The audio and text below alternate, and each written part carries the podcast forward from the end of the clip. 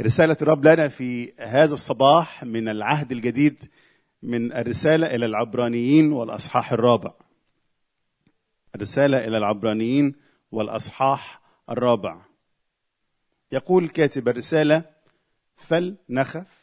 فلنخف أنه مع بقاء وعد بالدخول إلى راحته يرى أحد منكم أنه قد خاب منه، لأننا نحن أيضا قد بشرنا كما أولئك، لكن لم تنفع كلمة الخبر أولئك، إذ لم تكن ممتزجة بالإيمان في الذين سمعوا، لأننا نحن المؤمنين ندخل الراحة، كما قال: حتى أقسمت في غضبي لن يدخلوا راحتي، مع كون الأعمال قد أكملت منذ تأسيس العالم، لأنه قال في موضع عن السابع، عن اليوم السابع هكذا: واستراح الله في اليوم السابع من جميع أعماله، وفي هذا أيضا لن يدخلوا راحتي.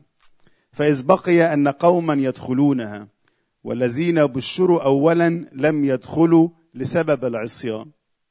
يعين أيضا يوما قائلا في داود: اليوم بعد زمان هذا مقداره، كما قيل: اليوم إن سمعتم صوته فلا تقصوا قلوبكم. لأنه لو كان يشوع قد أراحهم لما تكلم بعد ذلك عن يوم آخر. إذن بقيت راحة لشعب الله، لأن الذي دخل راحته استراح هو أيضا من أعماله كما الله من أعماله. فلنجتهد أن ندخل تلك الراحة، لئلا يسقط أحد في عبرة العصيان هذه عينها، لأن كلمة الله حية وفعالة وأمضى من كل سيف ذي حدين، وخارقة إلى مفرق النفس والروح والمفاصل والمخاخ، ومميزة أفكار القلب ونياته، وليست خليقة غير ظاهرة قدامه، بل كل شيء عريان ومكشوف لعيني ذلك الذي معه أمرنا. فإذ لنا رئيس كهنة عظيم قد اجتاز السماوات، يسوع ابن الله، فلنتمسك بالإقرار، لأن ليس لنا رئيس كهنة غير قادر أن يرسل ضعفاتنا، بل مجرب في كل شيء مثلنا، لكن كان بلا خطية. فلنتقدم بثقة إلى عرش النعمة، لكي ننال رحمة ونجد نعمة عونا في حينه. يبارك الرب لنا كلمته المقدسة في هذا الصباح. أحبائي، نعيش كعرب في شرقنا الجريح الذي ترفق الله به فأبدع في خلقه، مانحا إياه طبيعة خلابة وثروات طبيعية مميزة، لكن بكل أسف تقصت قلوب أبناء هذا الوطن عليه، فلم نقدر، أو هناك الكثيرين منا لم يقدروا هذا السخاء الإلهي لشرقنا وعالمنا العربي، خاصة في 6 سنوات الماضية فيما يسمى بالربيع العربي. الحقيقة أيها الأحباء أننا أصبحنا نعيش العديد من التحديات، أو نواجه العديد من التحديات التي تجعل أيامنا مغلفة بالمصاعب والمتاعب والشقاء. هذه الأيام التي كثر فيها الظلم واستبد الطغيان، هذه الأيام التي ذبحت فيها الكرامة الإنسانية وانتهكت حرية الإنسان، هذه الأيام التي ازداد فيها الوجع وتراجع فيها الأمان. بكل أسف نعيش في أيام صعبة، هذه حقيقة، لكن هذا جانب من الحقيقة، هذه رؤية واحدة للواقع الذي نحياه. ترى ما هو الجانب من الحقيقة؟ هذا ما سوف أحدثكم عنه في هذا الصباح. السؤال الذي نطرحه اليوم، السؤال الذي يخاطبنا به الله اليوم، هو: كيف يمكن أن نختبر الراحة في عالم الشقاء والعناء والتعب. كيف نختبر الراحة في هذا العالم الممتلئ بكل هذه المظاهر الصعبة؟ ترى ما هي الإجابة التي ستقدمها لنا كلمة الله على هذا السؤال؟ الحقيقة في الأصحاح الرابع بيقدم فكرة كتابية في كل الكتاب المقدس. أكتر الكلمات اللي اتكررت في أصحاح 4 اللي قريناها على مسامع حضراتكم النهاردة هو فكرة الراحة. كلمة الراحة كلمة جميلة، كلمة تريح. نريد ونبتغي ونطوق ليس فقط أن نسمعها لكن أن نحيا فيها، أن نختبرها. الراحة فكرة كتابية في كل الكتاب المقدس، فالراحة حلم مشروع لكل البشر، كل البشر في كل زمان وكل مكان بكل اللغات والثقافات والأجناس. مين فينا مش عايز يرتاح؟ مين فينا ما يحبش يسمع ويعيش ويختبر الراحة؟ كلنا بلا استثناء. الراحة حلم لدى كل البشر جميعا في كل مكان وكل زمان. هذا جانب. الجانب الآخر أن الله وحده هو مصدر الراحة. هللويا! الله وحده هو من يمنح الراحة. هذه حقيقة تملأ جنبات الكتاب المقدس من سفر التكوين إلى نهاية سفر الرؤيا. الله فقط هو مصدر الراحة. ما أكثر الآيات التي يعوزني الوقت أن أعددها وأطرحها على مسامع حضراتكم، التي تؤكد بكل يقين هذه الحقيقة، أن الله وحده هو من يريح، الله وحده هو من يمنح الراحة للإنسان. العالم بيدور والإنسان بيدور على الراحة في كل زمان. ده اللي جعل أيوب زمان يصرخ من وجعه ومن حرمانه ومن ضيقاته ومن تجاربه قائلا: مولود الإنسان مولود المرأة، قليل الأيام وشبعان تعبا. هذا أيضا الذي دعا أرميا يقول: لماذا خرجت من الرحم؟ لأرى تعبا وحزنا فتفنى بالخزي أيامي. سؤال ومطلب مشروع عند كل الناس في كل مكان وزمان، لكن الكتاب المقدس بيقول لنا الله هو اللي بيمنح الراحة لشعبه. لعلها حقيقة تعزينا جميعا، أن الله فقط هو مصدر الراحة. في سفر التثنية 3:20 ويشوع 1:15 نفس الآية بيقول كده: حتى يريح الرب إخوتكم مثلكم ويمتلكهم أيضا الأرض التي وعدكم بها الرب إلهكم. في ملوك الأول 8 يقول كده: مبارك الرب الذي أعطى راحة لشعبه حسب كل ما تكلم به، ولم تسقط كلمة واحدة من كل كلامه الصالح الذي تكلم به عن يد موسى عبده. إشعياء 14 وأحد الآيات الخالدة والرائعة بيقول كده: ويكون في يوم يريحك الرب من تعبك ومن انزعاجك ومن العبودية القاسية التي استعبدت بها. لنا وعد أيها الأحباء بالراحة. الرب يسوع إلهنا العظيم والقدير وحده من وقف في عرض الزمن والتاريخ وهتف أو قال هذه الكلمات: تعالوا إلي. لم يستطع أحد في كل التاريخ أن يعلن أنه وحده من يمنح الراحة، وحده من يريح شقاء الإنسان. تعالوا إلي يا جميع المتعبين والثقيل الأحمال وأنا أريحكم. في نفس الأصحاح في متى 11: احملوا نيري عليكم وتعلموا مني لأني وديع ومتواضع القلب فتجدوا راحة لنفوسكم. في كل هذه الأعداد نجد عاملا مشتركا واحدا، وهو أن الراحة حلم لدى كل البشر. والراحة أيضا لا يمكن أن تمنح بعيدا عن خالق البشر، فادي البشر، مخلص البشر، شخص الرب يسوع. كاتب العبرانيين أجاب على هذا السؤال لعلكم تتذكرونه: كيف يمكن أن ننال الراحة في عالم العناء والشقاء والتعب؟ كاتب الرسالة وضع لنا 4 أفعال، حاول أمشي عليهم أو أمر عليهم بسرعة عشان وقت حضراتكم. 4 أفعال في العدد الأول والعدد 11 والعدد 14 والعدد 16. في العدد الأول: فلنخف. في العدد 11: فلنجتهد. في العدد 14: فلنتمسك بالإقرار وفي العدد السادس عشر فلنتقدم بثقة إلى عرش النعمة. 4 أفعال، 4 كلمات، 4 أوامر.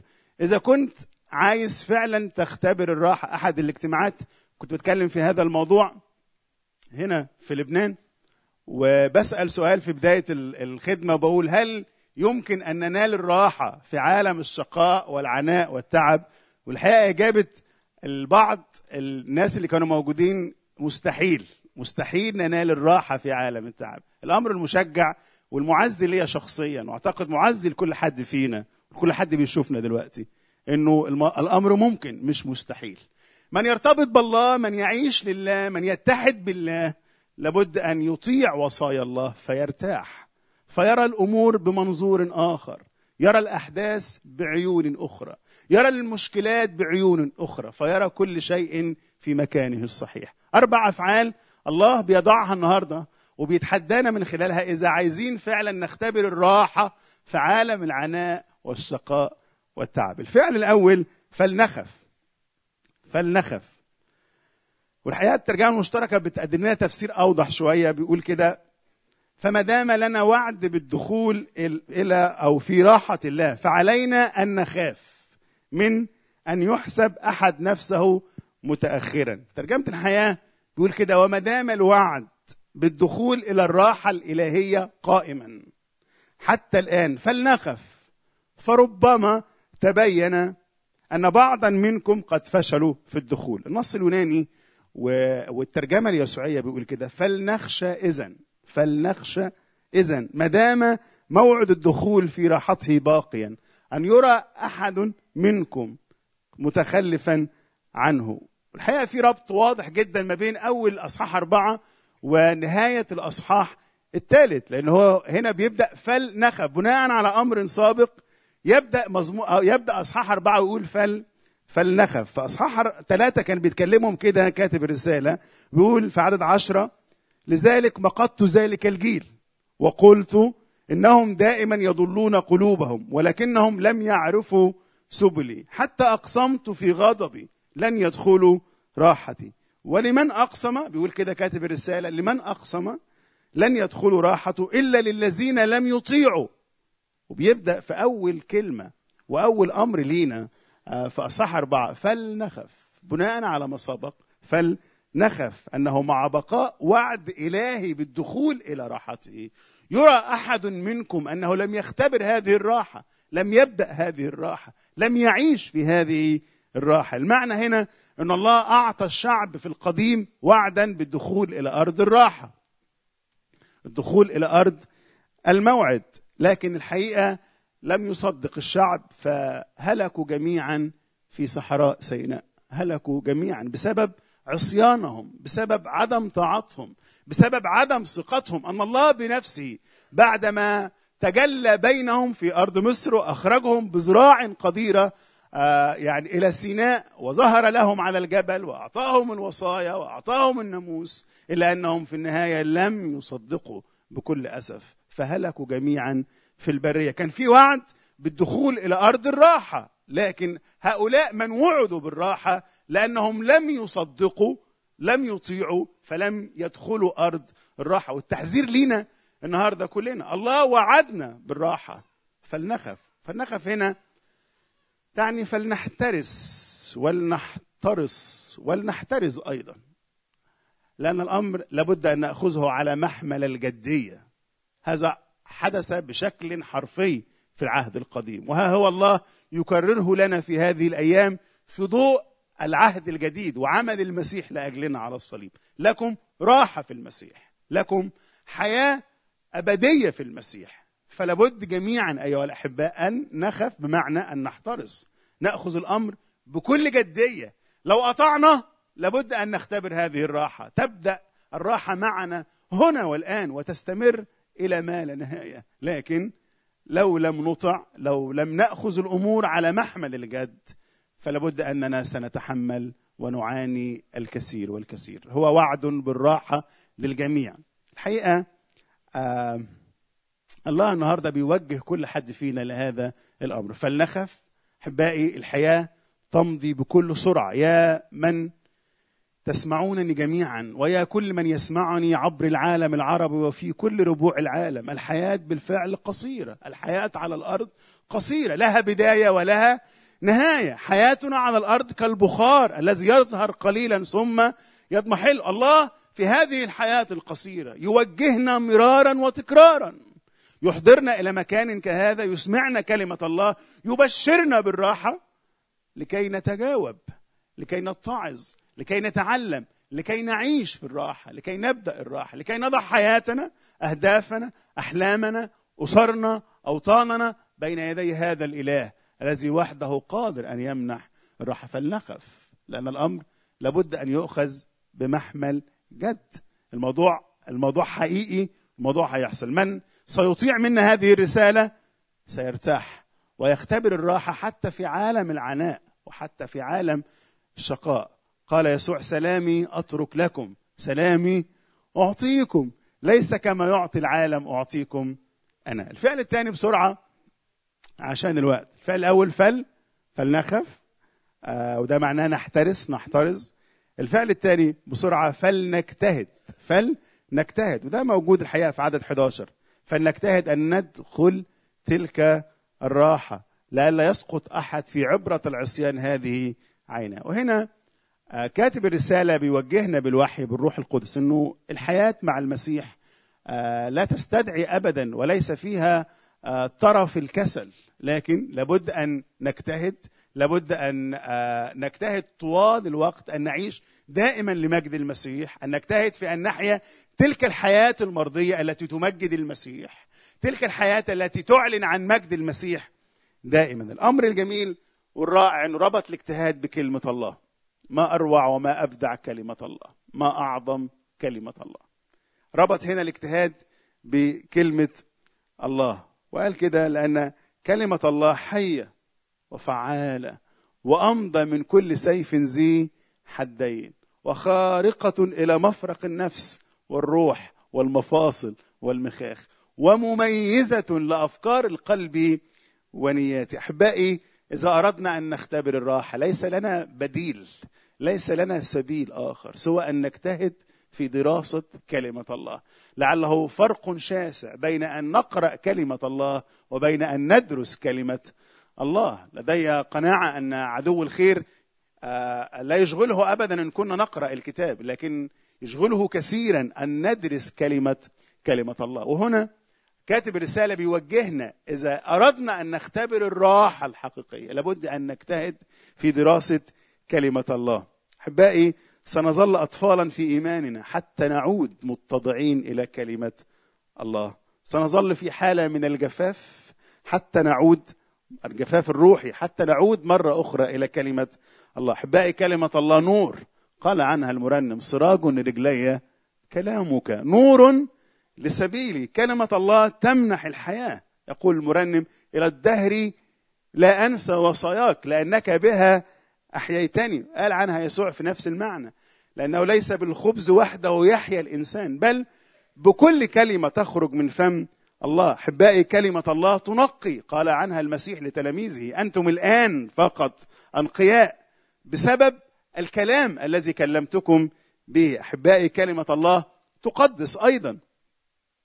صلى الرب يسوع في يوحنا 17 لأجلنا وقال: قدسهم في حقك لأن كلامك هو حق. كلمة الله تغسل. قال كده الرسول بولس في أفسس 5 عن المسيح والكنيسة: مطهرا إياها بغسل الماء بالكلمة. ما أجمل وما أجمل وما أروع كلمة الله. كلمة الله تثبت إيماننا بشخص الرب يسوع. عشان كده قال الرسول بطرس في رسالته الثانية: وعندنا الكلمة النبوية وهي أثبت التي تفعلون حسنا إن انتبهتم إليها، كما إلى سراج منير في موضع مظلم إلى أن ينفجر النهار ويطلع كوكب الصبح في قلوبكم. عشان كده إذا أردنا أن نختبر الراحة في عالم العناء والشقاء والتعب علينا بكلمة الله. علينا أن نتضع أمام الكلمة، ندرس الكلمة، نلهج فيها نهارا وليلا. ولنا الوعد والوعود الكريمة والثمينة التي جاءت في مزمور 1: طوبى للرجل الذي لم يسلك في مشورة الأشرار، في طريق الخطاة لم يقف في مجلس المستهزئين، لم يجلس، لكن في ناموس الرب مسرته، في كلامه يلهج نهارا وليلا، فيكون كشجرة مغروسة عند مجاري المياه، تعطي ثمرها في أوانه، ورقها لا يزبل، كل ما يصنعه ينجح. ليس كذلك الأشرار الذين لا يعطون أو يعيرون الكلمة التفاتا، ليس كذلك الأشرار، لكنهم كالعصافة التي تزريها الريح. ما أجمل المقارنة ما بين شجرة ثابتة مثمرة وما بين عصافة تزريها الريح محمولة بكل ريح. باقي الكلمة تجعل منا أشجارا ثابتة مورقة مثمرة. فلنجتهد في دراسة الكلمة. الفعل الثالث بسرعة في عدد 16، فلنتمسك بالإقرار.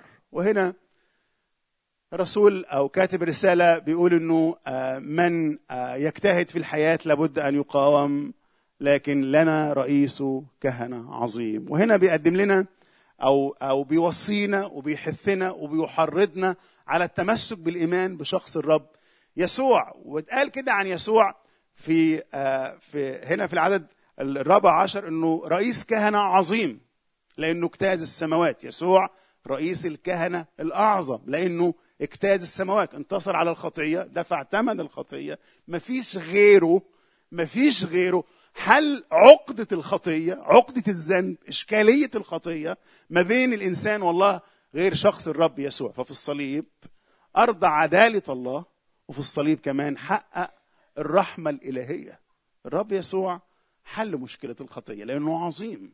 الرب يسوع حل مشكلة الموت، وعرفنا بإيماننا بالمسيح أنه قال كده أنا هو القيامة والحياة، من آمن بي ولو مات فسيحيا. الوعد ليك النهاردة بالحياة، الوعد ليك النهاردة بهذه الحياة التي لا تنتهي إذا قبلت الرب يسوع، إذا اتضعت أمام الرب يسوع، إذا أخذت ما منحه لك من خلاص بالإيمان، سوف تعيش للأبد في هذه الراحة التي وعد بها. فنتمسك بالإيمان، بالإقرار بإيماننا برئيس كهنتنا الأعظم القادر على كل شيء، الذي اجتاز السماوات، يسوع ابن الله. الحاجة الجميلة والمعزية واللي قد كده بتملأ قلبي فرح وشبع وتعزية، أنه مش بس رئيس كهنة عظيم، لكن رئيس كهنة شفوق، رئيس كهنة لطيف، رئيس كهنة عطوف، رئيس كهنة يرق للإنسان. مخلصي حنان يرق للإنسان لأنه إنسان قد جرب الأحزان. يسوع حبيبنا شفوق لطيف عطوف، يرق لنا ولحالنا ويرسي لحالنا. ليه؟ لأنه الدليل أنه جاء على الأرض وتألم من أجلنا، واختبر كل صنوف الآلام وكل صنوف الصعاب. فلنتمسك بالإقرار، إيماننا بشخص يسوع العظيم ليه كل المجد. ولنتمسك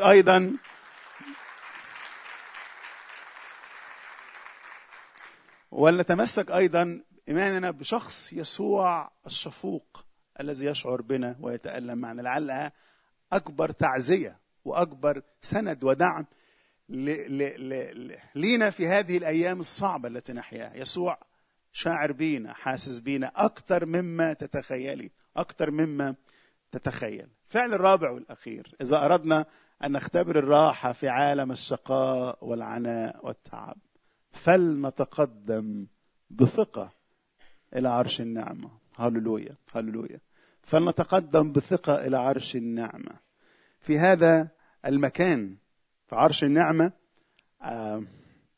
مكان وكيفية ونتيجة. المكان إلى عرش النعمة، في هذا المكان الذي ينبعث منه فضل الله المجاني على كل البشر. كل البشر، إله منعم، إله يعطي شعبه بدون استحقاق، هو إله كل نعمة. في هذا المكان أيضا حالة نتقدم ليس بارتعاب وخوف، لكن بثقة ويقين، يقين الأبناء، ثقة الأبناء فإن لهم أب يحبهم. مش كده؟ نقرب من عرش النعمة بكل ثقة، مش مرتعبين، مش خايفين، مش قلقانين، لأنه إلهنا قريب منا. مش كده؟ إلهنا عظيم، إلهنا بيسمعنا، إلهنا بيترفق بينا. في عرش النعمة في كمان نتيجة، والنتيجة لما ندخل عرش النعمة تسدد. هللويا. تسدد كل احتياجاتنا، كل اعوازاتنا الروحيه في المسيح. ففي عرش النعمه بنجد رحمه. من منا لا يحتاج الى رحمه؟ من منا لا يحتاج الى غفران لخطاياه؟ جميعنا نخطئ، لذا جميعنا نحتاج الى الرحمه الالهيه، وجميعنا نحتاج ان ندخل عرش النعمه لنختبر الرحمه. لكن في عرش النعمه ننال نعمه، قبول غير مشروط، محبه غير مشروط، قبول الاب لاولاده مهما كانت أخطاءهم وخطاياهم. في عرش النعمة ننال قبول، ننال قبول غير مشروط ومحبة غير مشروطة. في عرش النعمة ننال معونة.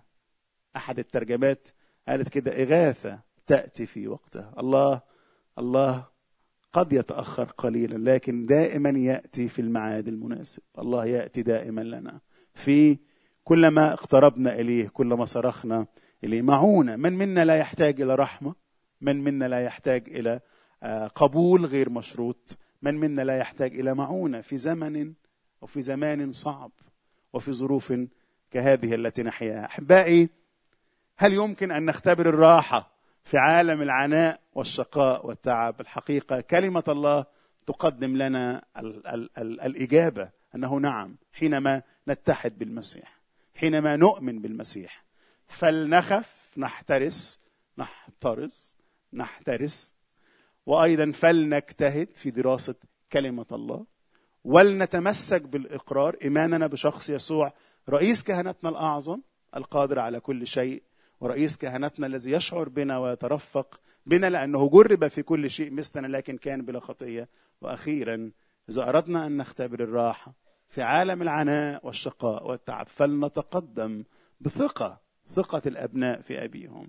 في عرش النعمة ننال رحمة، في عرش النعمة ننال نعمة وقبول غير مشروط، في عرش النعمة أيضا نجد المعونة والإغاثة التي دائما تأتي في وقتها. نحن رؤوسنا أمام إلهنا في صلاة.